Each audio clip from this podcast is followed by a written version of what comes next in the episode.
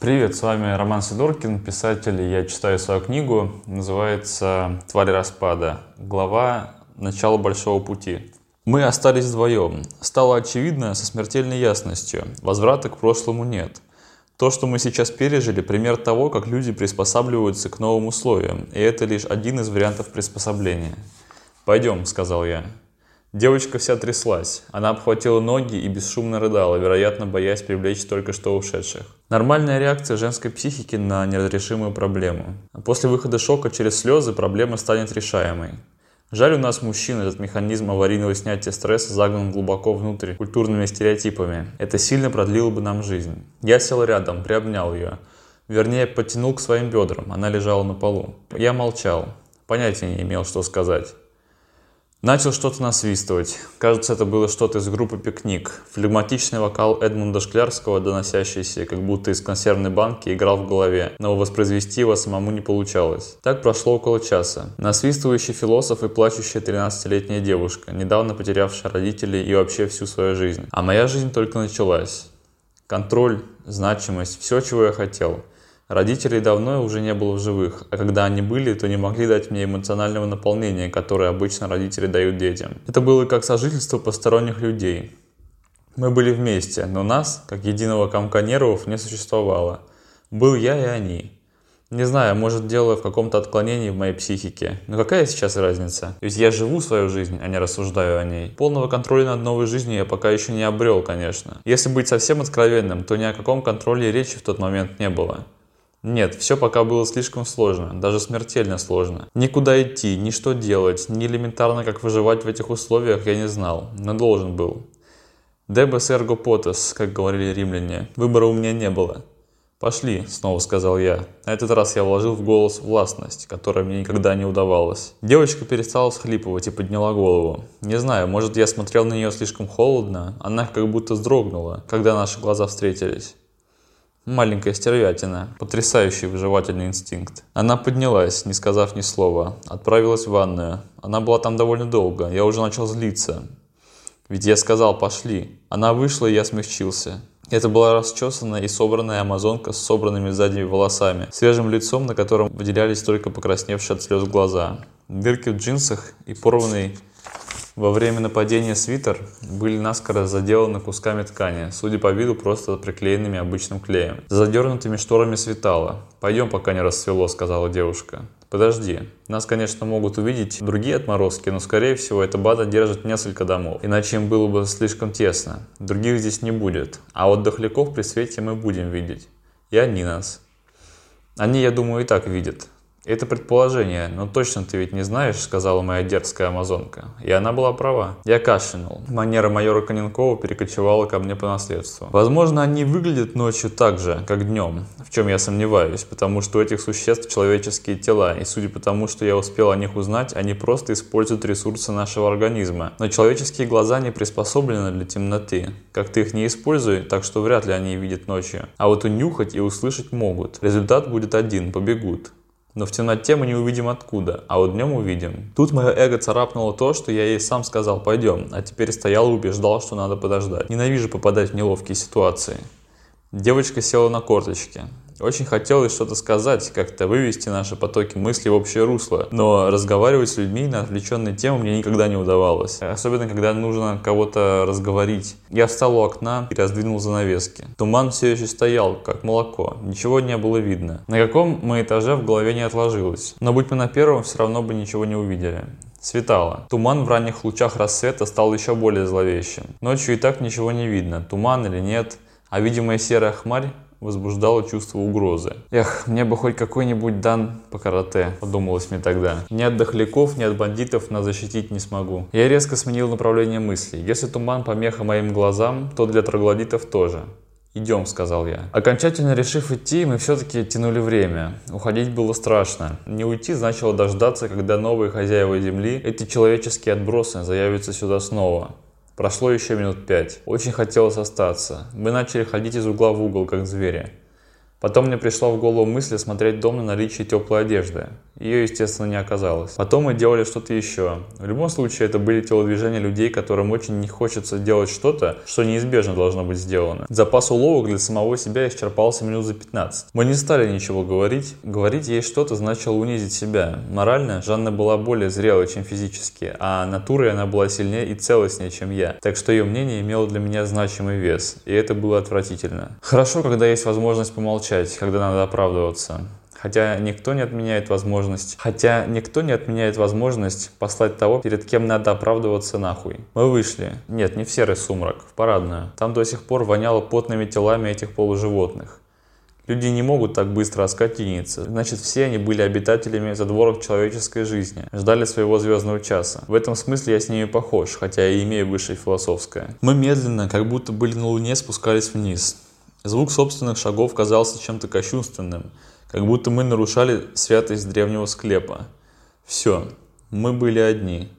Не было ни умелого майора, ни солдат с автоматами. И главное, не было надежды на какой-нибудь новый лагерь впереди, где можно хотя бы просто оказаться среди людей. Теперь только мы.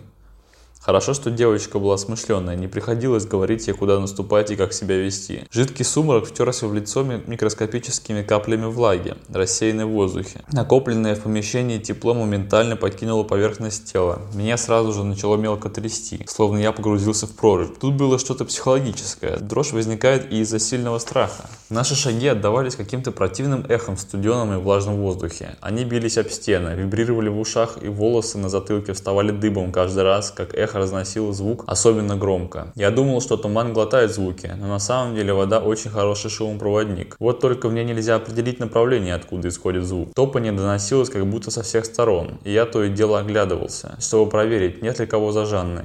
Она чувствовала мое напряжение и тоже постоянно поглядывала по сторонам. Я старался вести нас вдоль ряда машин, россыпь которых тянулась вдоль всего дома как челюсть с вырванными зубами. Казалось, что дом бесконечный. Едва заметная в начинающемся дне белая стена с темными прямоугольниками оконных проемов казалась коридором, ведущим в бесконечность. И шаги.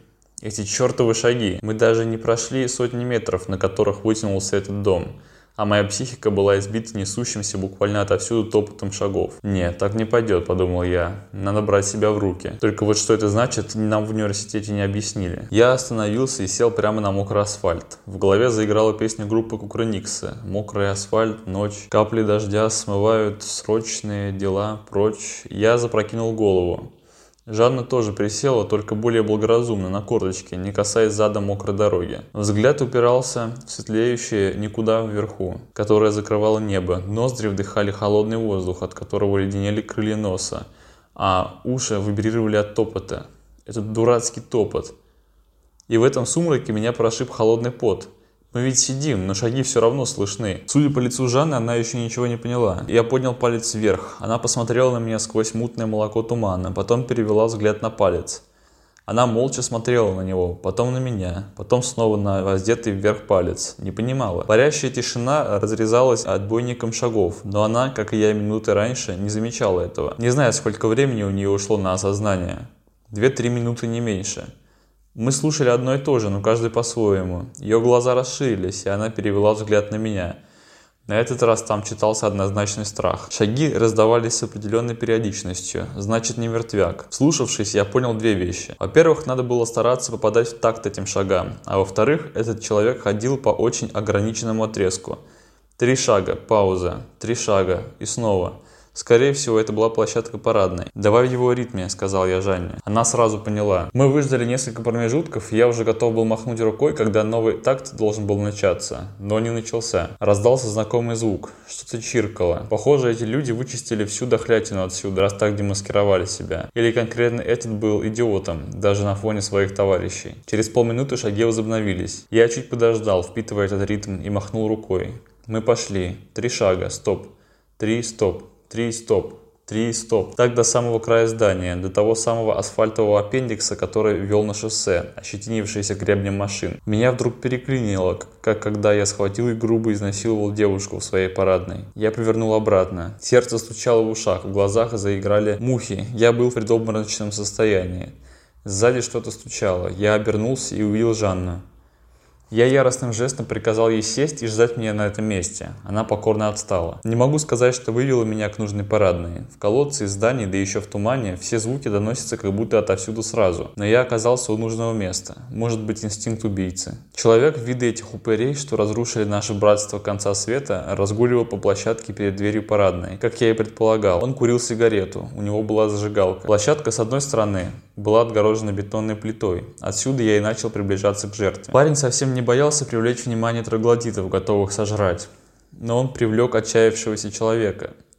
Уже заметно посветлело, но мной руководило какое-то вдохновение – на этот раз я даже не пытался попасть в ритм его шагов, а просто делал короткие перебежки от машины к машине, потом от куста к кусту. Когда перед каждым новым домом высаживали деревья, кусты и разбивали цветочные клумбы, не позволяя себе думать, иначе я знал, эта волна пройдет и замысел рухнет. Я добрался до бетонной перегородки и прижался к ней спиной. Теперь звук его шагов отдавался вибрацией через изящно сложенной гармошкой бетон мне в спину. Он подошел к моей стороне. Пауза. Пульс зашкаливает, я почти теряю сознание, руки скользкие, дрожат. Он начинает движение, я делаю шаг из-за бетона, двигаюсь к нему. Он не слышит, увлечен курением и огрызками своих ничтожных мыслей. Не промахнуться, иначе конец пути. Конец плана. Нож скнулся в основании черепа. Отдача была сильной. Мне показалось, что нож отскочил, не пробив плоть. Я испугался еще сильнее. Воля к борьбе оставила меня. Теперь я умру через пару секунд. Но это лишь показалось. Тело упало. От падения раздался звук, как будто что-то металлическое врезалось в бетон. Отморозок упал головой вниз, как висельник, с опущенным к груди подбородком, когда его срезали с веревки. Я видел, как ловко проделывают этот удар в фильмах. Там били снизу вверх. Нож сразу от основания затылка входил в мозг. У меня бы так не получилось, поэтому я ударил сверху вниз. Нож пробил позвонки, отрезав головной мозг от спинного. Так что, возможно, тот парень еще какое-то время жил. Но тогда я обо всем этом не думал. Я быстро ощупал карманы, вытащил зажигалку, нож и маленький пистолет с ободранной эмалью из заднего кармана. Нужно было снять обувь, но я понял, что как только вдохну запах его ног, меня вырвет. Не скрываясь, я помчался обратно. Добежав до девочки, я махнул рукой, и она побежала за мной следом. Свои собственные решения и планы, свое собственное исполнение. На мне ответственность. Ту старушку я убил импульсивно, от испуга. А только что я совершил свое первое сознательно задуманное убийство. Меня все-таки вырвало. Мы неслись, рискуя быть замеченными кем угодно, бандитами и мертвецами, но мы добрались до леса. Девочка ни о чем не спрашивала. Думаю, она все поняла и так. В крови кипел адреналин, но страха уже не было. Была радость. Мое первое сознательное предприятие завершено. Полным успехом.